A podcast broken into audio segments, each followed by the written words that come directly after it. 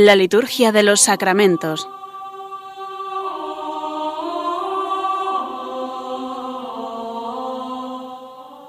Con el Padre Juan Manuel Sierra.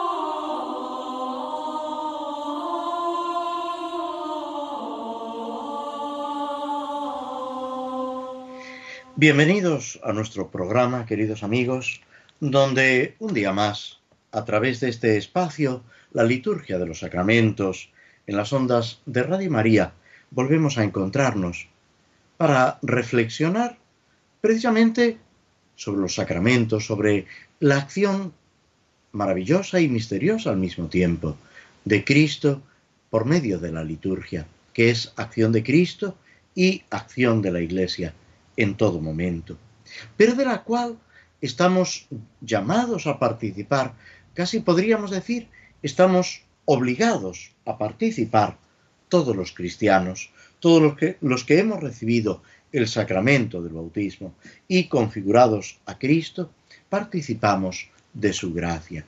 Cada uno, según su vocación, según la misión, la tarea que la Iglesia le encomienda, pero todos formando como dice San Pablo, un solo cuerpo, un cuerpo cuya cabeza es Cristo. Y aquí mm, podemos recurrir a esa imagen del mismo Jesús, la vid y los sarmientos. Como los sarmientos no pueden dar fruto si no están unidos a la vid, tampoco nosotros podemos dar fruto sin esa unión profunda con Cristo. Mañana, Dios mediante, se celebra la memoria de San Antonio de Padua, este gran santo franciscano, notable sobre todo por su predicación. También es San Antonio de Lisboa, porque nació en Lisboa, en Portugal, aunque gran parte de su tarea apostólica, incluso pues su muerte también, tiene lugar en Italia, sobre todo centrado en Padua, en Padova. Por eso se llama popularmente San Antonio de Padua.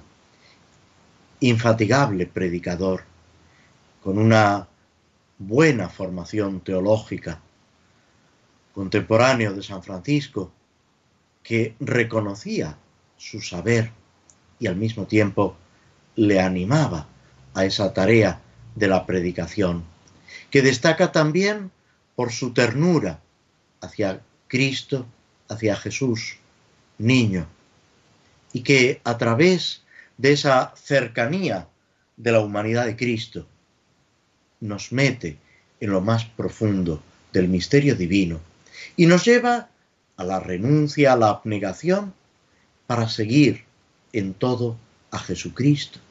Es lo que había aprendido de San Francisco. Él ya era sacerdote cuando entró en la orden franciscana y aprende esa configuración con Cristo, eh, con la hermana pobreza, en esa santa simplicidad que San Francisco vive y enseña. También en esta semana, el viernes, destaca la solemnidad del Sagrado Corazón de Jesús, y el sábado la celebración del Inmaculado Corazón de María. Pero esta solemnidad del Sagrado Corazón de Jesús, que podemos decir es la última de estas solemnidades que prolongan de alguna forma, es como un eco del tiempo pascual, después de la Santísima Trinidad, después del Corpus Christi, Corpus Domini, y ahora el Sagrado Corazón de Jesús. Es una solemnidad relativamente reciente en la Iglesia, que primero se celebra en Polonia y en Francia, en España, en otros lugares, como celebración propia específica, y que luego, desde finales del siglo XIX, se extiende como fiesta, solemnidad de la Iglesia universal y que a través del magisterio de los papas, sobre todo desde León XIII en adelante, se subraya esa centralidad de lo que esta solemnidad está celebrando. Tanto León XIII como Pío XI, sobre todo Pío XII, con su gran encíclica Aurietis Aquas, sacaréis aguas con gozo de las fuentes de la salvación.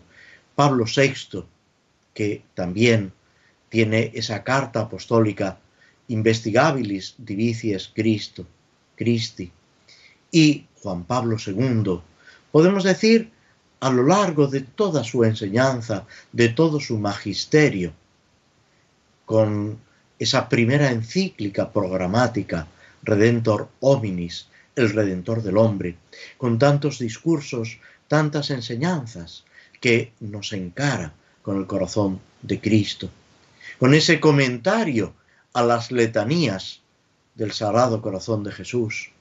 Lo mismo que Benedicto XVI, que incluso escribe una carta a la compañía de Jesús, recordando ese compromiso en el anuncio, en la propagación de esta verdad de fe y al mismo tiempo de este aspecto esencial de la vida cristiana, que es el corazón de Cristo. Todo esto que los santos han vivido, no digamos ya desde la Edad Media, con todas las místicas alemanas, sino desde siempre. Por eso, si vamos al Evangelio, si nos fijamos en San Juan, que reclina su cabeza sobre el pecho de Cristo, que escucha los latidos del corazón de Jesús, que contempla ese corazón traspasado en la cruz y de él brotando agua y sangre, los sacramentos de la iglesia, simbolizados especialmente el agua, el bautismo, la sangre, la Eucaristía, porque es del costado de Cristo abierto en la cruz, del nuevo Adán, de donde sale la nueva Eva, la iglesia, la madre de los que viven, que a través de esas fuentes de gracia que son los sacramentos, van transformando el mundo. También esa imagen profética que aparece en el libro de Ezequiel, cuando contempla que del lado derecho del templo brota primero apenas un manantial, pero que poco a poco va convirtiéndose en un torrente y en un río caudaloso que ya no se puede cruzar y que va dando vida por donde quiera que pasa y que llega al mar de aguas pútridas y lo transforma, lo sana. Y es esa corriente de amor que brota del corazón de Cristo, el amor de Cristo, que se nos entrega, lo que vivimos en los sacramentos, lo que da sentido a nuestra vida. En esta solemnidad del Sagrado Corazón de Jesús, lo que estamos es contemplando ese misterio de la encarnación, de la humanidad de Cristo, a través de la cual llegamos a lo más profundo de la divinidad. Lo que dirá San Juan casi al final de el prólogo, el llamado prólogo del Evangelio de San Juan, ese comienzo del Evangelio. A Dios nadie lo ha visto jamás. El Hijo unigénito que está en el seno del Padre es quien nos lo ha dado a conocer. Y después, en una de sus cartas, lo que vimos, lo que oímos, lo que palpamos del verbo de la vida, eso es lo que os damos a conocer, lo que os anunciamos. La Iglesia nos invita en este día tan grande que comienza ya en las primeras vísperas del jueves y las celebraciones de la Santa Misa que tienen lugar en la tarde del jueves deben ser ya de la solemnidad del Sagrado Corazón de Jesús, puesto que es una solemnidad y tiene primeras vísperas.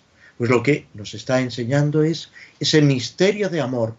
Dios que ha querido desde la encarnación amarnos con un corazón humano.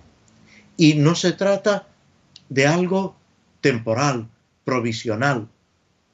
La encarnación del Hijo de Dios de la segunda persona de la Santísima Trinidad no es sólo para un momento y luego se abandona esa humanidad, esa naturaleza humana. No.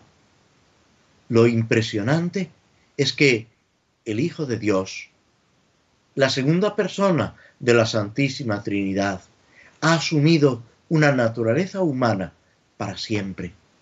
Y desde ese momento, desde la encarnación, nos está amando con un corazón humano, con un corazón semejante al nuestro. Por eso la carta a los hebreos dirá que tenemos un somo sacerdote comprensivo, fiel, capaz de comprender nuestras debilidades y capaz de socorrerlas, porque es verdadero hombre, pero es verdadero Dios. Y de ahí la necesidad de unirnos a Cristo y como consecuencia la consagración, dedicarnos con todo nuestro corazón al Señor, intentar darle lo que Él nos ha dado primero, que es una idea que en la celebración de la Santa Misa se repite una y otra vez en las oraciones sobre las ofrendas.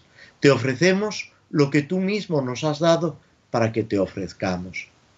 Pues bien, eso no son solamente el pan y el vino que hemos colocado sobre el altar, es también nuestro mismo ser, nuestra existencia, también nuestra vida cristiana, que es un don de Dios, es un regalo inmerecido, sorprendente, maravilloso, pero que tenemos que vivir con la mirada puesta en Jesucristo, contemplando al Señor en su predicación, contemplándolo en la última cena, partiendo el pan y ofreciéndonos su cuerpo y su sangre en la Eucaristía, contemplarlo en la agonía de Getsemaní, en ese dolor profundo que experimenta en su corazón, contemplarlo en la pasión, cuando, como San Pablo,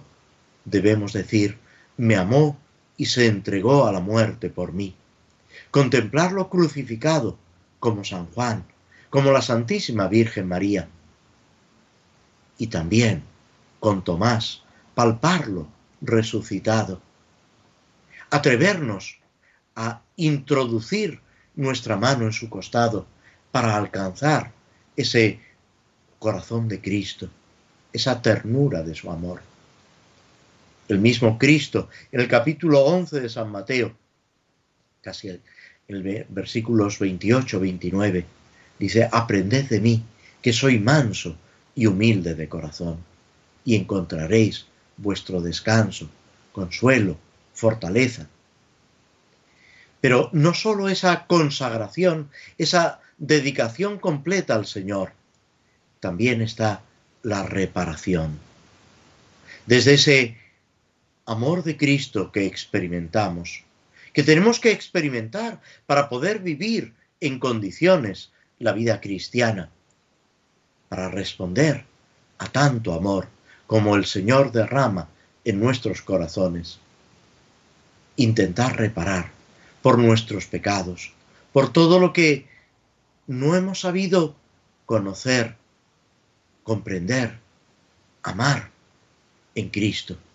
Y también en solidaridad con nuestros hermanos, no porque nos creamos mejores, sino porque estamos llamados a ser apóstoles con Cristo, llamando a la santidad, a la perfección, a la felicidad que la vida cristiana nos puede dar a todos nuestros hermanos, a todos los que el Señor va poniendo en el camino de nuestra vida y también a tantas personas que aquí no llegaremos a conocer, pero que dependen de nosotros. Esa frase preciosa y tremenda de el Papa Pío XII es un misterio insondable que la salvación de unos dependa de la santidad de otros. De nuestra respuesta a Cristo depende ese derroche de la gracia de Dios. Que el conocimiento de Cristo llegue a tantas personas que nos acompañan, a las que quizás ni siquiera conocemos, pero que están por ese misterio de la comunión de los santos ligadas a nosotros. Simplemente, para terminar esta introducción, antes de proseguir con las misas por diversas necesidades, invitaros a recordar, a revivir lo que dice el prefacio de esta solemnidad en la parte central, el cual Cristo, con amor admirable, se entregó por nosotros, y elevado sobre la cruz, hizo que de la herida de su costado brotaran con el agua y la sangre los sacramentos de la Iglesia, para que así, acercándose al corazón abierto del Salvador, todos puedan beber siempre con gozo de las fuentes de la salvación. Beber con gozo de las fuentes de la salvación, de los sacramentos, de la gracia de Cristo que se nos entrega, que se nos comunica. Hacemos una pausa, escuchando unos instantes un poco de música, antes de proseguir con el comentario, como decíamos, de las misas por diversas necesidades, en concreto por las necesidades públicas.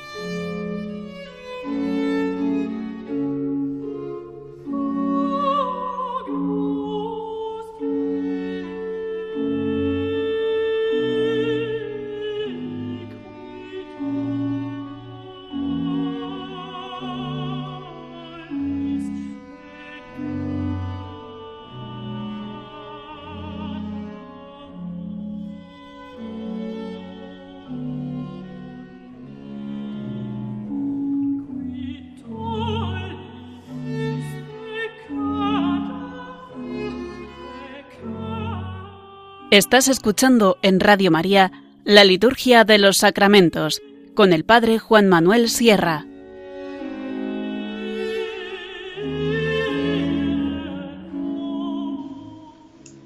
Nos habíamos detenido en nuestro anterior programa en el formulario número 24 del misal romano, tanto en la edición latina, la última es la tercera edición corregida del año 2008 y la edición de España, traducida al castellano, la numeración permanece invariable en los dos misales. Y esta misa, que, o este formulario, que solo tiene la oración colecta, el resto se puede tomar de otro formulario que se considere adecuado o de la misa del día que corresponda. Si estamos sobre todo en el tiempo ordinario, se puede elegir, pues por ejemplo, en esta semana sería la, el formulario para el domingo décimo del tiempo ordinario, pero también se podría elegir cualquier otro de los formularios del tiempo ordinario o eh, otro formulario que se considere eh, adecuado del misal. Esto nos lleva a recordar que las celebraciones hay que prepararlas. No solo el sacerdote, sacerdote por supuesto con una mayor responsabilidad, podemos decir, pero también los fieles. Y si existe el equipo de liturgia o hay un maestro de ceremonias un encargado de coordinar, pues buscar previamente qué formulario responde mejor a lo que se quiere expresar, a lo que se quiere pedir al Señor y a lo que esa comunidad cristiana que está celebrando necesita en ese preciso momento. Este formulario número 24, esta oración colecta, es por la máxima autoridad de la nación o el rey. El título expresa que es válido sea cual sea el sistema de gobierno. Puede ser una república, como en Francia o como en Italia, con un presidente de la república, o puede ser una monarquía, como en España o como, por ejemplo, sucede en Inglaterra. Y entonces se ofrece por el rey. Alguno me podría decir, pero el rey de Inglaterra no es católico. Es verdad. Tampoco eran eh, los gobernantes católicos en tiempos de San Pablo y San Pablo pide que se rece por los gobernantes. Incluso dice, aunque sean díscolos en una traducción. O sea, no pedimos porque sean buenos, sino para que sean buenos. Es lo mismo que cuando se está pidiendo por la evangelización, por la conversión. No es porque ya formen parte de la iglesia, sino para que formen parte de la iglesia. Se pide por los pecadores. San Pablo también dirá, Cristo ha venido a salvar a los pecadores y añade, y yo soy el primero. Ay de nosotros, si como los fariseos nos creemos justos y santos ante Dios, si no nos consideramos pecadores y necesitados de la conversión y de la gracia divina. Este formulario, esta oración colecta, por lo tanto, nos sirve para pedir por esa máxima autoridad de la nación que sea, de la propia nación o de otra nación. Aunque propiamente está pensada para celebrarla por el propio eh, gobernante, por el propio monarca o por el propio presidente. O Dios, a quien está sometido todo poder humano, concede a tu siervo, y se puede añadir nuestro rey, cuando es el caso, hoy diríamos nuestro rey Felipe, un feliz ejercicio de su mandato, en el que con prudencia y procurando siempre agradarte, promueva y conserve la prosperidad en la libertad del pueblo que se le ha confiado.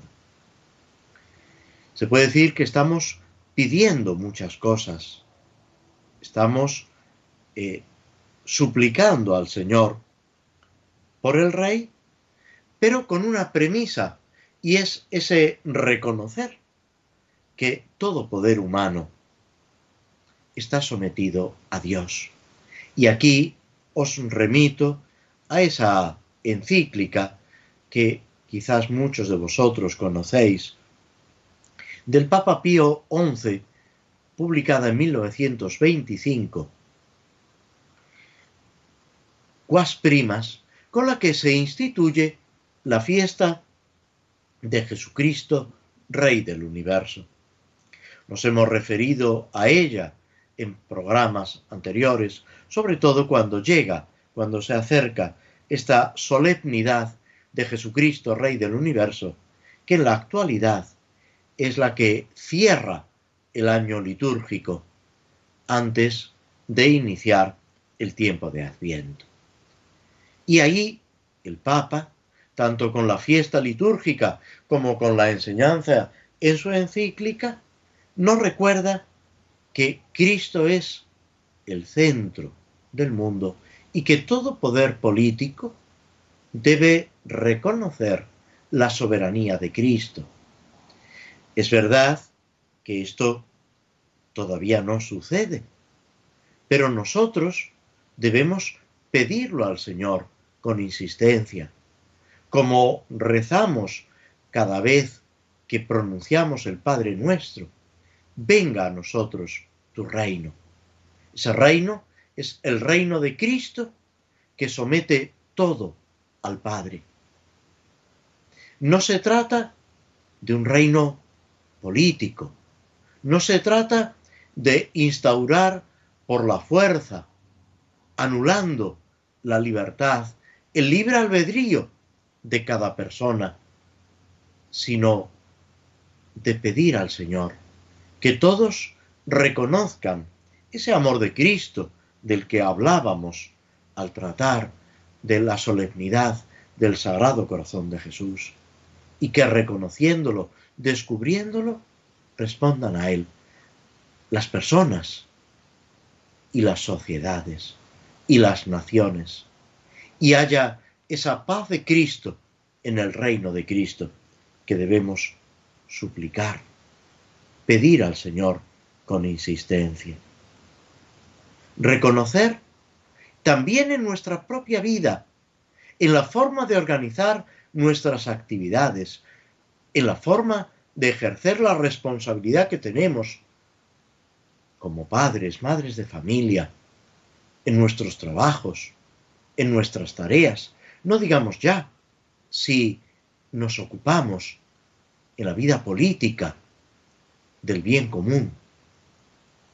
Pues todo esto, referirlo a Dios, sentirnos instrumentos de Dios, darnos cuenta que todo debe concurrir al bien de nuestros hermanos y a la edificación del reino de Dios. Y después de esta premisa, podemos decir, sigue la petición, concede a tu siervo, nuestro rey o el presidente de la república, cuando sea el caso, un feliz ejercicio de su mandato, con todo el sentido que tiene el término feliz, adecuado, digno, justo y al mismo tiempo gratificante para él y para los súbditos. ¿Qué es lo que Dios quiere? Dice San Pablo, que todos los hombres se salven y lleguen al conocimiento de la verdad. Pero esa salvación es lo que nos da la felicidad. Dios quiere que a pesar de las cruces y las dificultades, seamos felices aquí y ahora, y por supuesto plenamente en el cielo. Pero aquí y ahora estamos llamados a la felicidad. Y un buen gobernante debe procurar en la medida de sus posibilidades, en la medida de sus fuerzas, que sus súbditos sean felices, venciendo el egoísmo que a todos nos acecha a los gobernantes, a los políticos, pero también a cada uno de nosotros. Esa anécdota graciosa, pero sumamente ilustrativa, de Juan Pablo I. En realidad lo escribió antes de ser papa, cuando era arzobispo de Venecia, Albino Luciani, cuando en este precioso libro, ilustrísimos señores, que son cartas a diversos personajes, reales o imaginarios. Habla pues de esa tendencia que tenemos todos a constituirnos en el centro. Dice Albino Luciani, cuando nos enseñan una foto de grupo, ¿cuál es el rostro bonito que vamos buscando primero? El nuestro a ver cómo he salido, cómo estoy. Luego me fijaré en los demás. Pero primero, casi inevitablemente, fijarme en mí. Y precisamente ese feliz ejercicio del gobierno, de la política, exige pensar primero en los demás, en la felicidad ajena. Esa frase si queréis, un tanto ocurrente, pero que también tiene su moraleja, su enseñanza. Dicen que la puerta de la felicidad se abre hacia afuera, olvidándonos de nosotros mismos, centrándonos en Dios y en los hermanos. Es como las puertas de seguridad. La felicidad, la puerta de la felicidad, solo se abre hacia afuera, olvidándonos de nosotros mismos. Pero esto hay que pedírselo al Señor, porque tantas veces va contra nuestros malos hábitos, contra nuestro egoísmo, contra ese orgullo que nos acecha una y otra vez. Lo que San Pablo también llama el hombre viejo, que muere en el bautismo, es verdad, pero que en cuanto nos descuidamos, como la mala hierba, empieza otra vez a crecer y a ocupar espacio en nuestro corazón. Y después, en la oración, se explicita que con prudencia y procurando siempre agradarte a Dios, primero la relación con Dios, promueva y conserve la prosperidad en la libertad, la referencia a nosotros, al pueblo que se le ha confiado. La misa siguiente, el formulario, que este ya sí que es completo, es al comienzo del año civil, el formulario número 25, que no se puede decir el día 1 de enero, que es la solemnidad de Santa María, Madre de Dios, pero sí que se puede decir en algunos de los días siguientes o cuando hay una celebración especial de inicio del año civil. Comienza con dos antífonas sacadas, una del Salmo 64 y otra del capítulo 28 de San Mateo, casi al final del Evangelio. Coronas el año con tus bienes, tus carriles rezuman abundancia. Es algo que nos está evocando también las témporas de petición y acción de gracias todos los bienes que vienen de Dios y de que debemos pedir, suplicar. Y del texto de San Mateo, yo estoy con vosotros todos los días hasta el fin del mundo.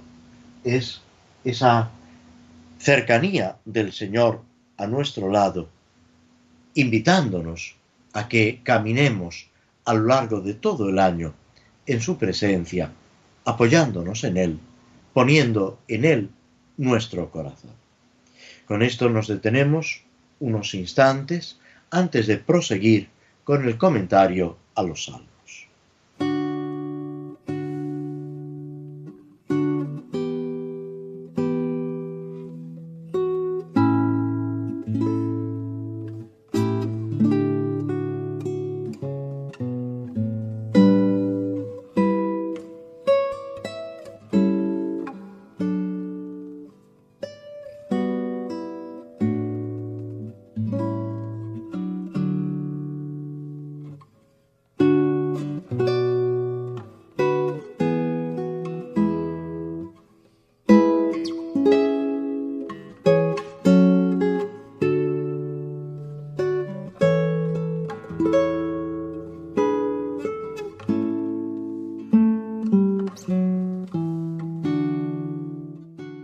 La liturgia de los sacramentos, los lunes cada 15 días a las 5 de la tarde en Radio María.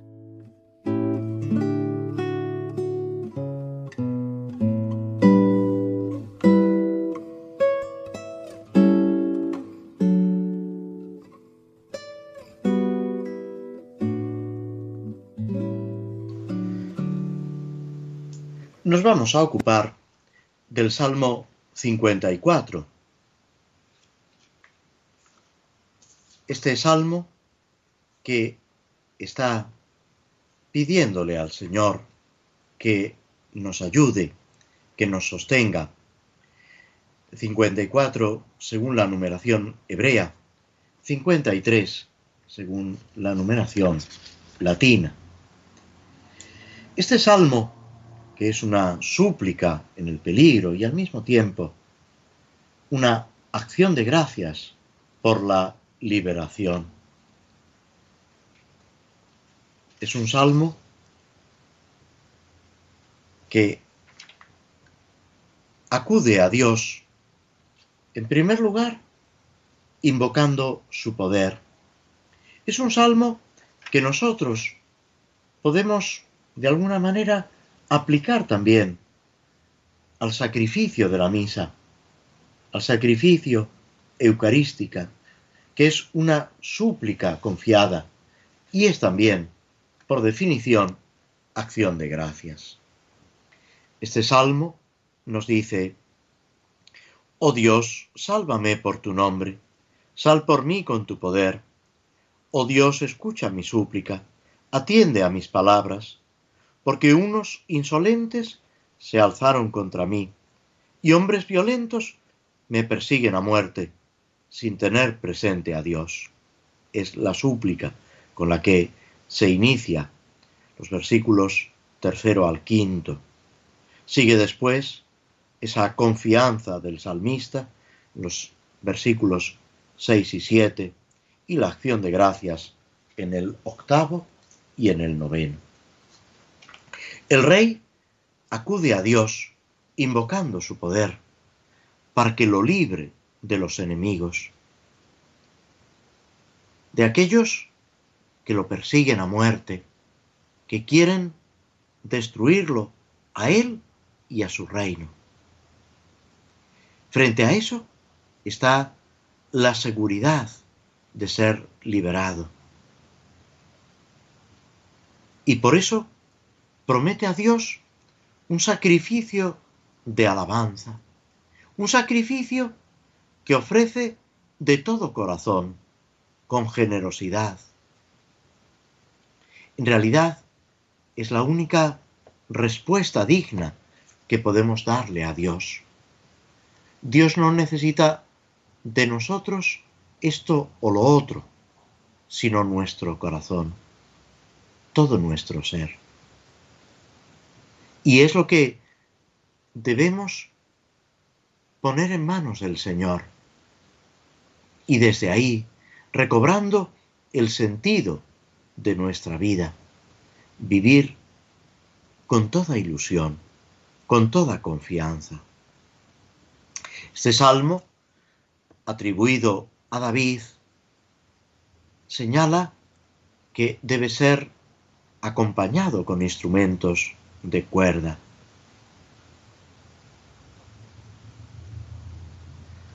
El rey David experimentó en más de una ocasión esa persecución, la traición por parte de los mismos a los que él había ayudado.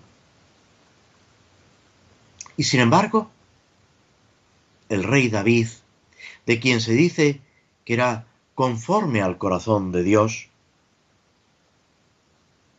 ve esa mano de Dios que lo purifica, que lo protege, que lo guía en medio de las dificultades.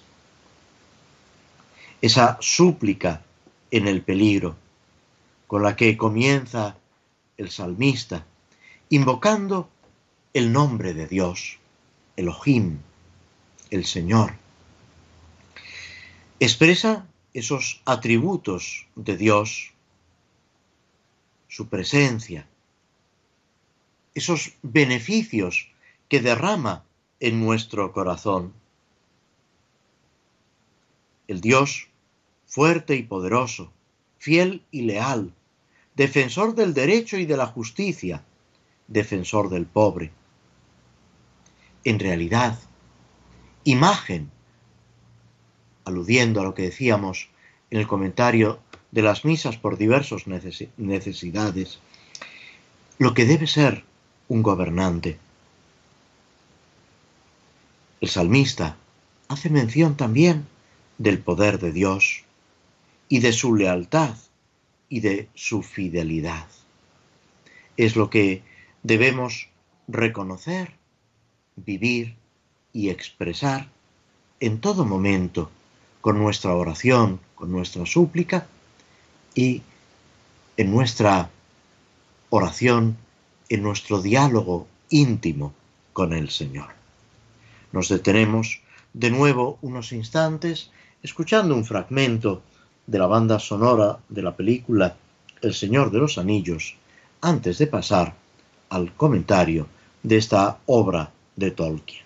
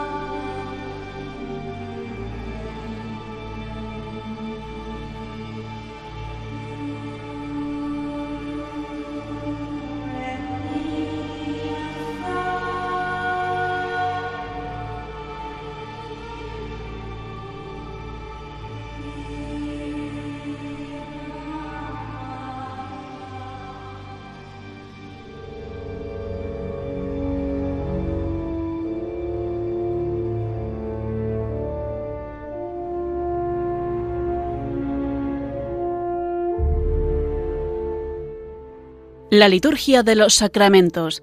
Conoce qué se realiza y por qué de la mano del Padre Juan Manuel Sierra.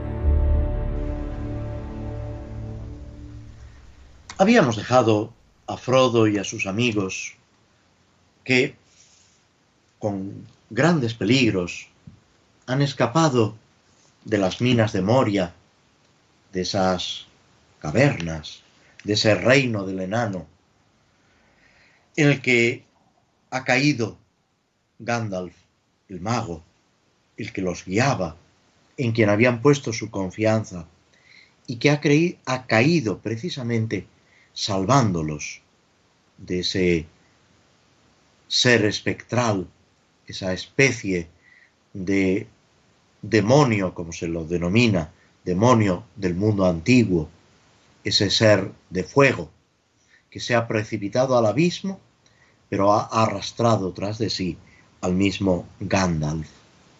Han salido de Moria, han visto ese lago del espejo, Frodo y el enano Gimli,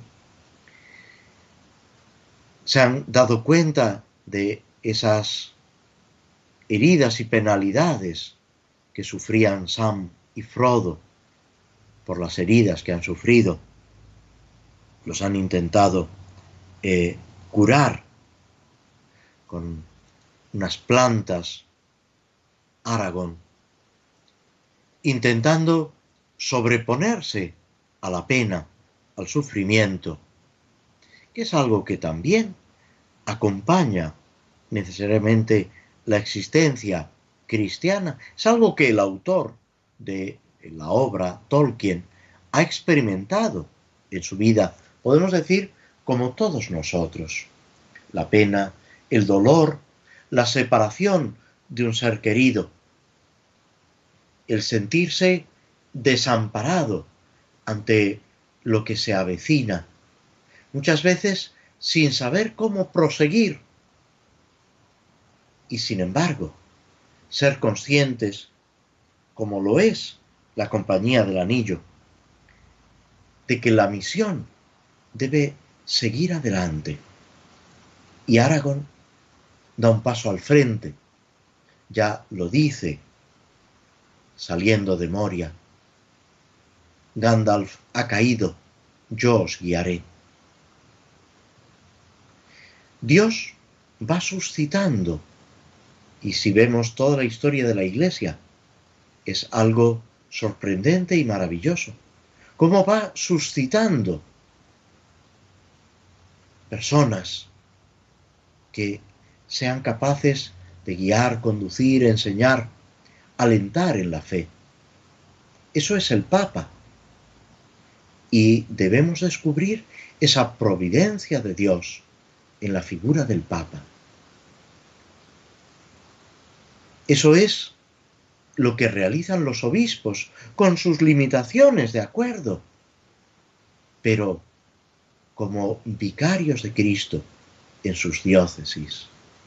Es lo que se dice en uno de los prefacios del tiempo ordinario, que guías con tu providencia amorosa a, la iglesia, concediéndole en cada momento lo que le conviene. Y también en la realidad de nuestra propia vida. Todos los acontecimientos, los que podemos calificar de positivos y los que a veces calificamos de negativos, hay que descubrirlos desde la providencia de Dios. Dirá el Señor en el Evangelio, si hasta los cabellos de vuestra cabeza están contados. Pues bien, Frodo y sus amigos siguen adelante y llegan a esos bosques de Lot Lorien. Quieren llegar antes de que anochezca, puesto que es cuando desaparece la luz del sol en las tinieblas, cuando salen los orcos, estas criaturas malvadas, y ellos esperan que salgan también en su persecución para intentar acabar con ellos. Desconocen si los orcos son conscientes de la carga que, que llevan, de la tarea del portador del anillo, pero en cualquier caso están convencidos de que los van a perseguir. Se van adentrando en este bosque que cautiva, encanta a Legolas, el elfo amante de los bosques. En cambio, Boromir, el mismo Gimli, el enano, avanzan con recelo, con miedo, dejándose un poco llevar de lo que han oído hablar, de ese poner en guardia contra los elfos, contra la reina de los elfos, que gobierna, podemos decir, en este reino, en esta porción del bosque. Se van adentrando. Frodo sigue creyendo escuchar pasos detrás de ellos, que en realidad después van a descubrir que es Gollum, este, esta criatura malvada que ha poseído antes el anillo, que intentó acabar con Bilbo cuando Bilbo se hizo con el anillo y que ahora, sin poderlo remediar, suspira, desea el anillo y lo va siguiendo. Legolas, como decía, igual que Aragón, están felices de entrar en el bosque de Lot Lorien. Boromir y Gimli se resisten un poco. Pero ante la decisión precisamente de que no hay otra escapatoria, ante la decisión de Frodo de seguir el consejo de, de Aragorn, prosiguen internándose en el bosque. En el bosque se van a encontrar con los elfos. Al principio con desconfianza. Luego los van a guiar hasta lo más profundo del bosque, presentándolos a la reina de este grupo de elfos y al rey. Pero de esto trataremos, Dios mediante, en el próximo programa. Para nuestros amigos va a ser una protección y un cuidado. En realidad, aplicándolo a nuestra propia vida, el Señor, en medio de las dificultades, va haciendo surgir ayudas y protecciones donde menos lo esperamos.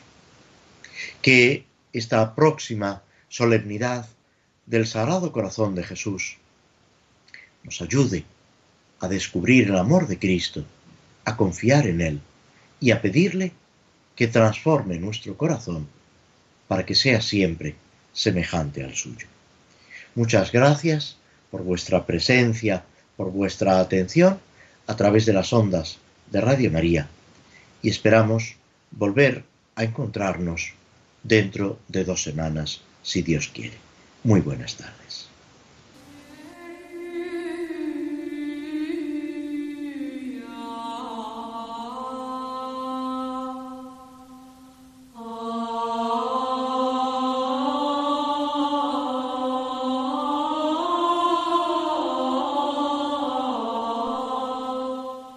Así concluye en Radio María la Liturgia de los Sacramentos, un espacio dirigido por el Padre Juan Manuel Sierra.